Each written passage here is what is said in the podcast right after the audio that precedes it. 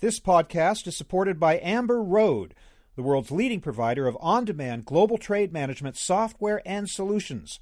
Amber Road's single on demand platform automates and streamlines processes for import export global logistics and trade agreement management. By helping organizations comply with country specific trade regulations, as well as plan, execute, and track global trade, Amber Road enables goods to flow unimpeded across international borders in the most efficient, compliant, and profitable way.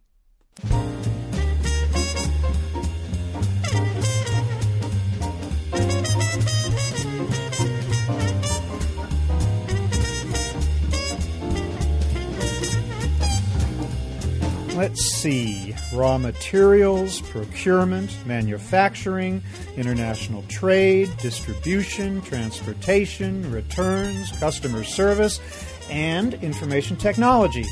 They're all part of what we call the supply chain. Welcome, everyone. I'm Bob Bowman, managing editor of Supply Chain Brain, and this is the Supply Chain Brain podcast.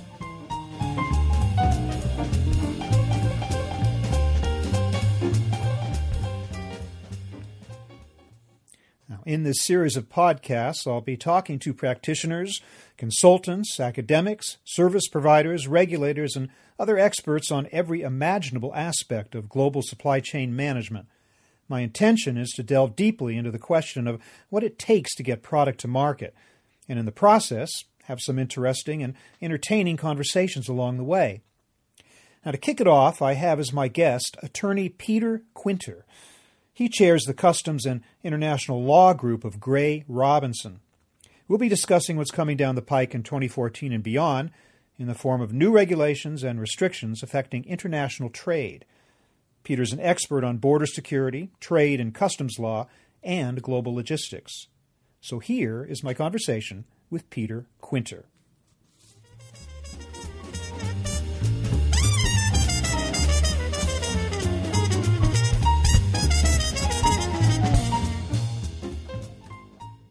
Peter Quinter, welcome to the program. Thank you very much. Appreciate it. Happy to speak to you. Let's talk about, uh, in your opinion, what is top of mind these days in the area of customs and international trade law and regulation? U.S. Customs and Border Protection, more commonly known as CBP, part of the Department of Homeland Security, is focused, I would say obsessed, with attempting to identify high risk shipments uh, arriving in the United States. So if uh, vessel comes in, has 5,000 containers on board. Which of those containers does customs need feel like it needs to examine and isolate, and then go in and actually examine the contents of the containers? That's what customs is trying to focus on, and it's a difficult balance between trying to examine everything and nothing, between facilitating trade and national security.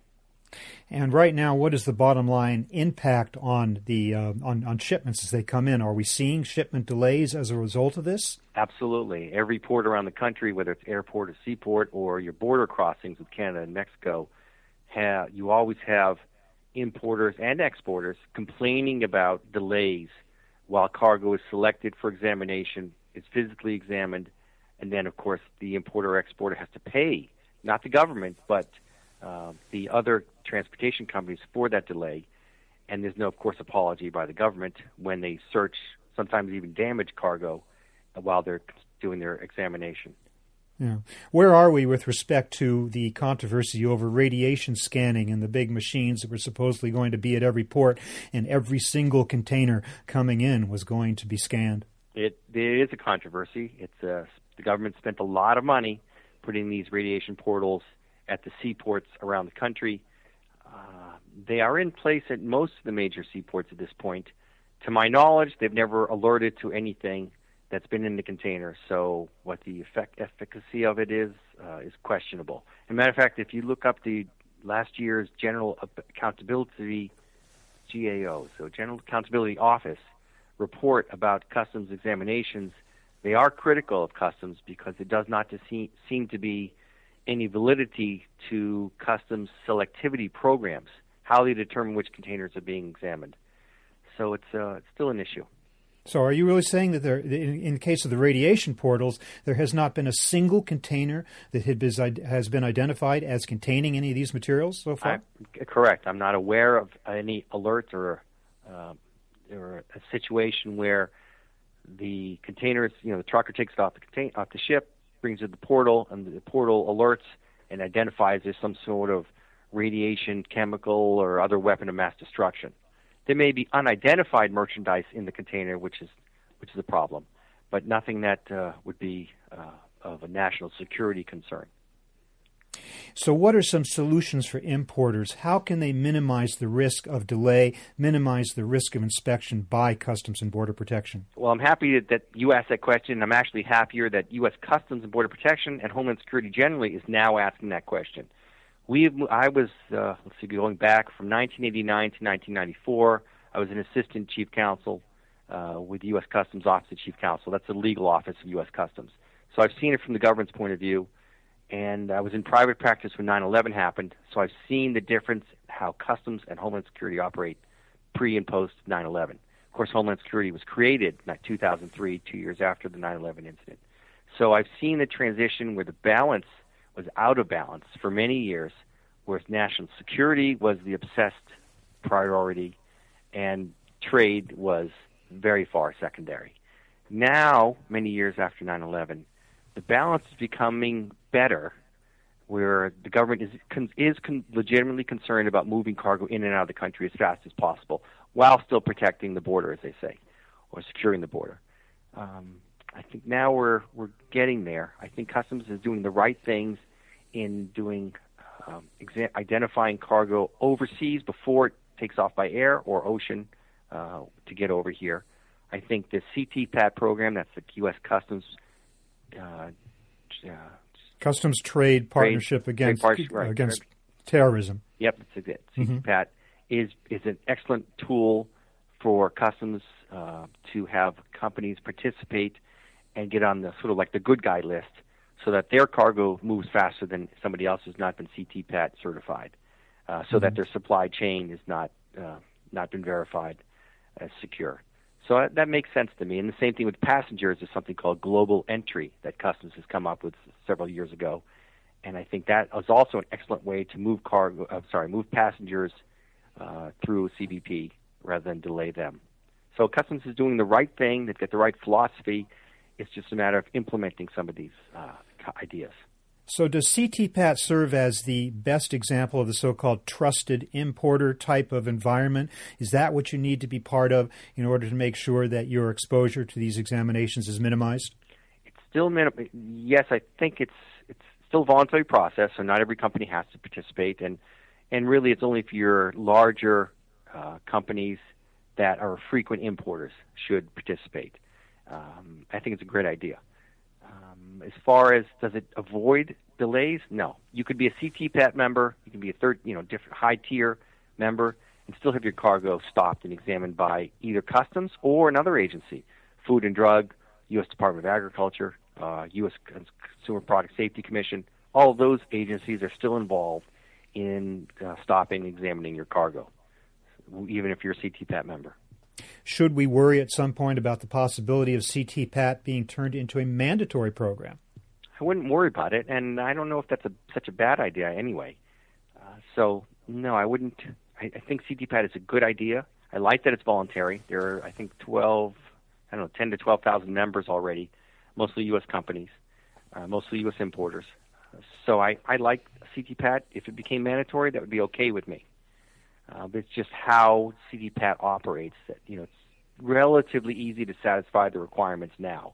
If it becomes much more difficult and much more expensive for importers, then it would not be a good idea. So, customs, as you indicate, seems to exist in this sort of schizophrenic state uh, between being a trade facilitator and an enforcement agency. That's You're saying that the balance is starting to swing back a little bit more now, post 9 11, toward the facilitation uh, edge of that end of that pendulum? The, the, priority, if you look at the mission of CBP, you'll see uh, trade facilitation is not the priority. It's you know protecting, securing the borders, anti-terrorism. Uh, that's still the priority, no doubt about it. The the difference is quite drastic from pre 9 11 to now. You know, before 9 11, protecting the revenue was the important thing. In other words, collecting customs duties or tariffs um, for the revenue of the United States. As you might know, Customs was the only federal agency when the U.S. U.S. government was founded that uh, supported financially the U.S. government. There was no tax authority like we have the IRS, which didn't mm-hmm. exist until the 20th century. Uh, all the revenues of the, the federal government were supported by the, the U.S. Customs. So that's that changed drastically after 9/11 under the Bush administration. Creation of Homeland Security and protecting the border, anti-terrorism was became the priority. And and as I said, I would say maybe 80% of what Customs did was focused on that. 20% of trade facilitation. Now it's it's much closer. I'd say 55% uh, uh, border security and uh, 45% uh, trade facilitation. Do you expect customs to tighten the screws even more? Do you think we might see some additional regulations coming down the pike, which would pay, place another burden or an increasing burden on importers? Definitely. Uh, whether it's just, just a sign of the times, the the laws that were passed after 9/11 and continue to be passed um, have encouraged customs to create new and some helpful regulatory requirements for importers and exporters that didn't exist before. So it's much more difficult to import or export uh, with the United States. And unfortunately, part of the result of that is some companies who didn't, who previously trans, let's say they would transship their cargo or in transit movement, so it would come, let's say, uh, Asia, Europe to Miami, Miami to Latin America. Now they just skip the United States completely and they send it direct or nonstop from uh, Europe to Latin America to avoid the bureaucracy that they have to deal with if the cargo comes into a port in the United States um, so that's unfortunate.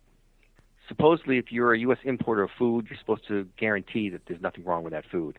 The um, problem is the U.S. buyer may have absolutely nothing to do with the original manufacturer of that food in, let's say, far away as you can get, let's say Australia. The Australian uh, producer of that food may sell it to a middleman who sends it, sells it to a second middleman, a third middleman who sells it to the U.S. importer. So the U.S. importer has no idea where it originally came from or who made it and yet they're supposed to guarantee that the manufacturer was uh, um, perfect. And I don't see how that's going to happen. Well, this is that controversy, the farm to fork uh, movement, where companies are expected to uh, have some kind of provenance or control over every step of the food supply chain. But as you can say, that can be a farm, a distant farm, thousands of miles away, and a lot of different hands changing, uh, having having control over that material I, between exactly. then and here. I just don't so, see the um, law uh, being realistic in that aspect.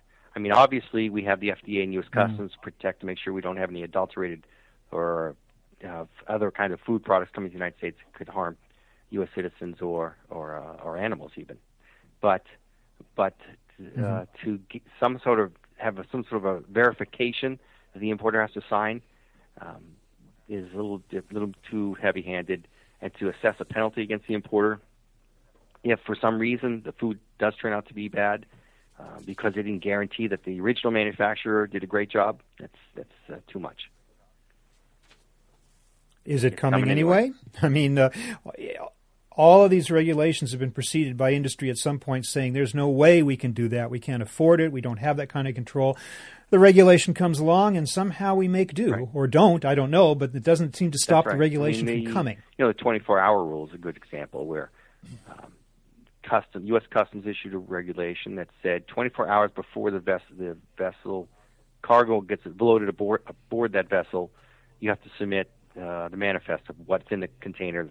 And everybody said that's ridiculous. 24 hours. We don't even know. We have a clue 24 hours ahead. Well, somehow they made it happen um, and everybody's used to it at this point. Do you see any extension on that? Do you think 24 hours is where it's going to stop, or might customs seek to reach even further back in the supply chain? Not even necessarily the food supply chain, but high tech, consumer electronics, consumer packaged goods. Will they have to start worrying about reaching further up and getting control over the beginnings or the uh, the upstream tiers well, of their supply chains as well? I think you're exactly right. I think that's I think it's headed that way, but that's sort of um, I think the the world might be headed that way, where there's security cameras everywhere watching everything. It's the same thing with your movement of the cargo, mm-hmm. where the government wants to know everything about every cargo in the world, um, just in case something might happen. So I think it's just too much. And yet we say that, but we have to steel ourselves for it anyway. Unfortunately, the people are afraid. People are are fearful of what if scenarios. You know, so it's easy to appeal yeah. to people's fears.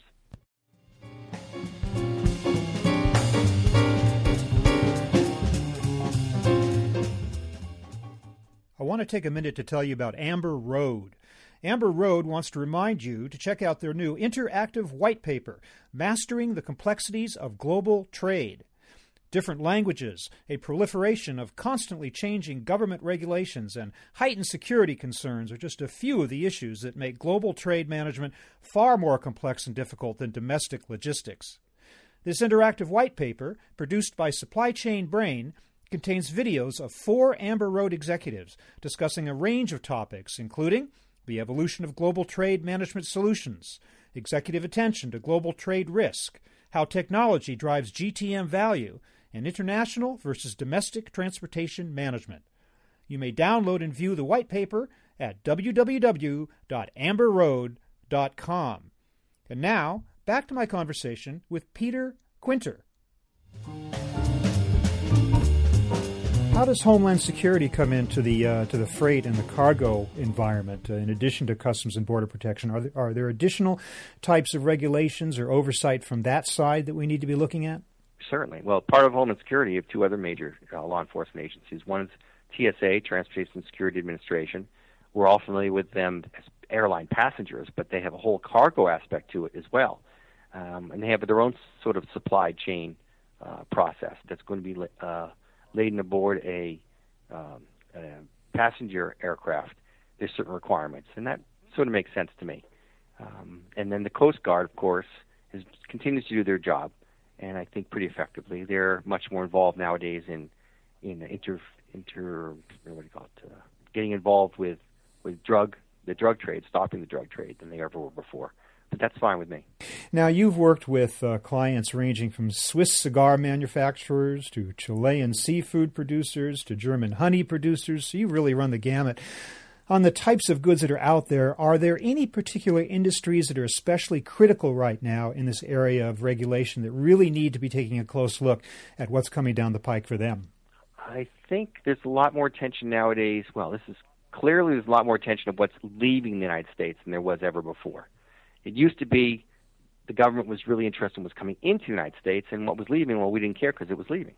So uh, now the government has changed, and they're just as interested in cargo that leaves the United States.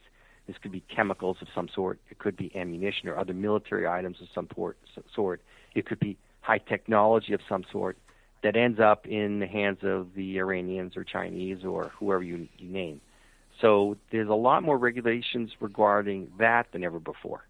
And matter of fact, the uh, State Department just issued regulations about what they call brokering, where you are somehow involved in the sale or finance or purchase of uh, military items, even though you're not the actual exporter. If you're brokering it, you need to register with the State Department.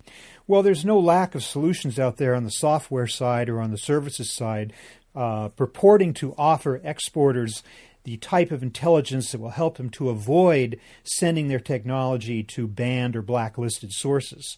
Um, are those effective, or does more need to be done in order to protect against that type of thing happening? I am good. Another great question. I think it's not effective.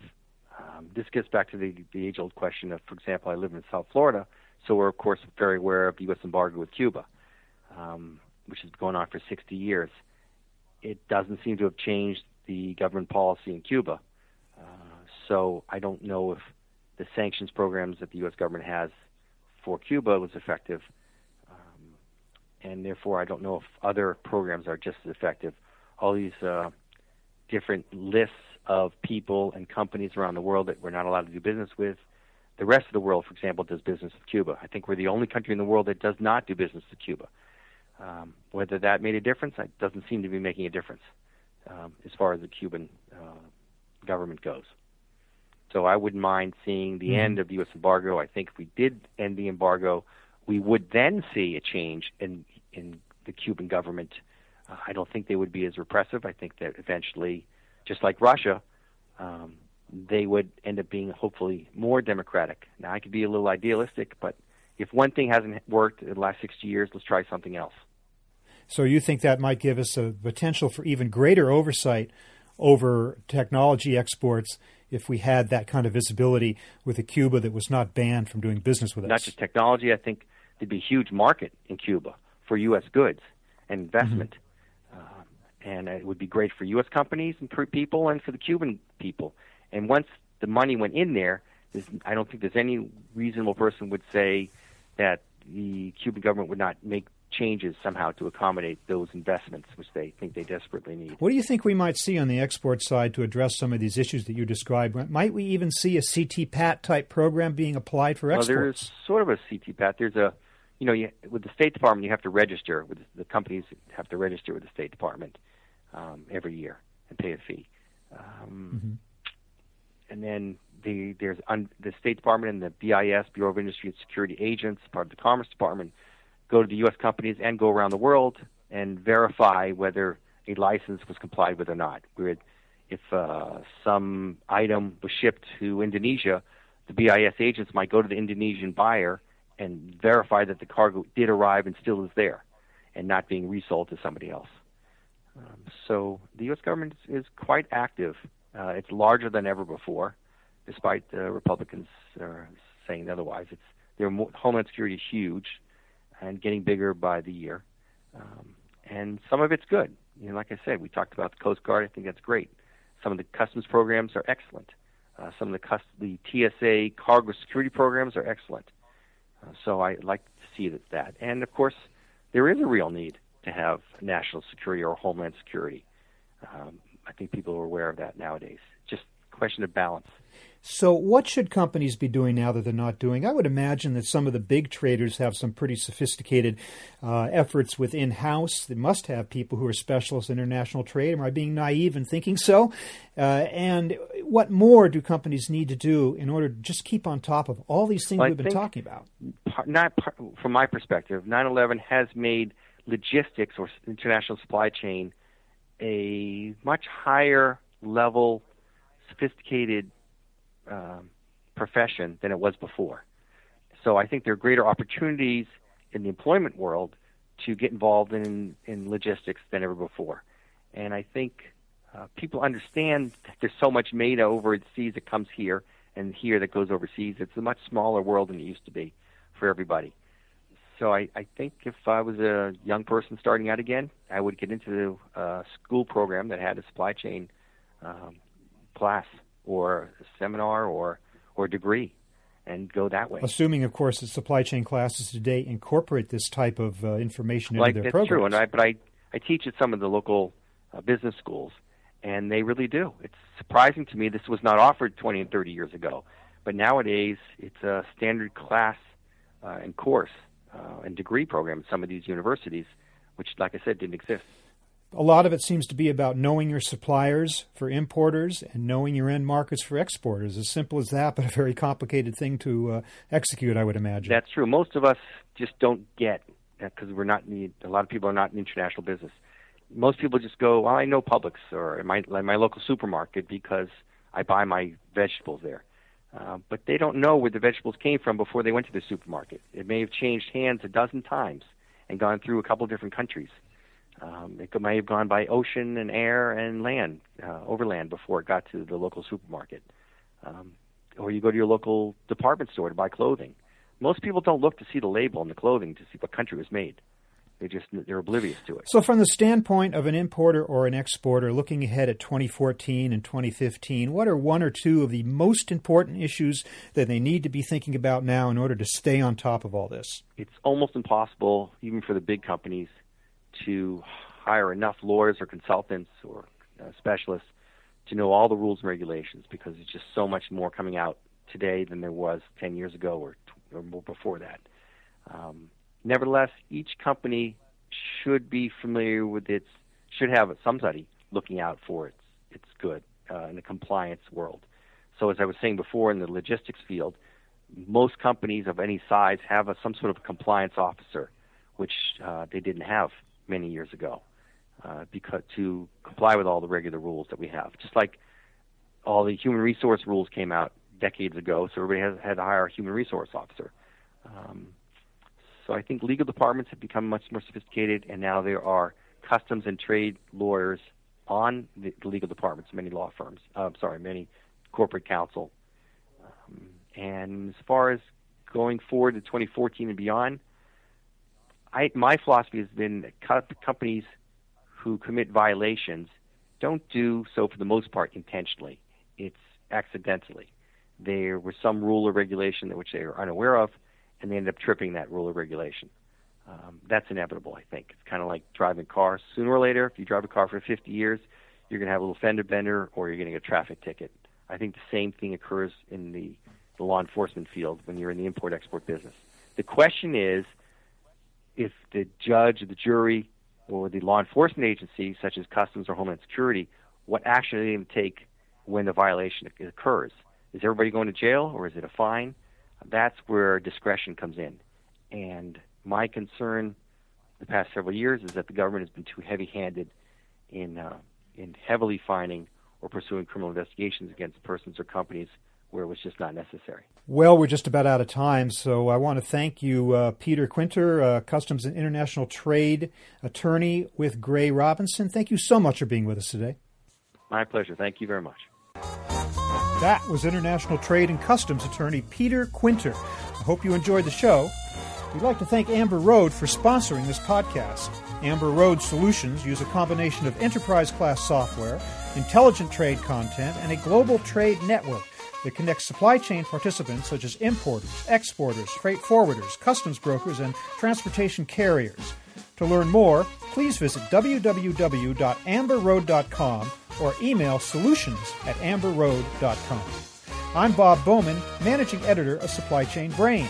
We're online at www.supplychainbrain.com, where you can stream or download this podcast, read my think tank blog, watch over 1,000 videos, and access all of our other content, including the digital edition of our magazine. Look for us on Facebook and LinkedIn, and follow us on Twitter at Supply Chain Brain. See you next time.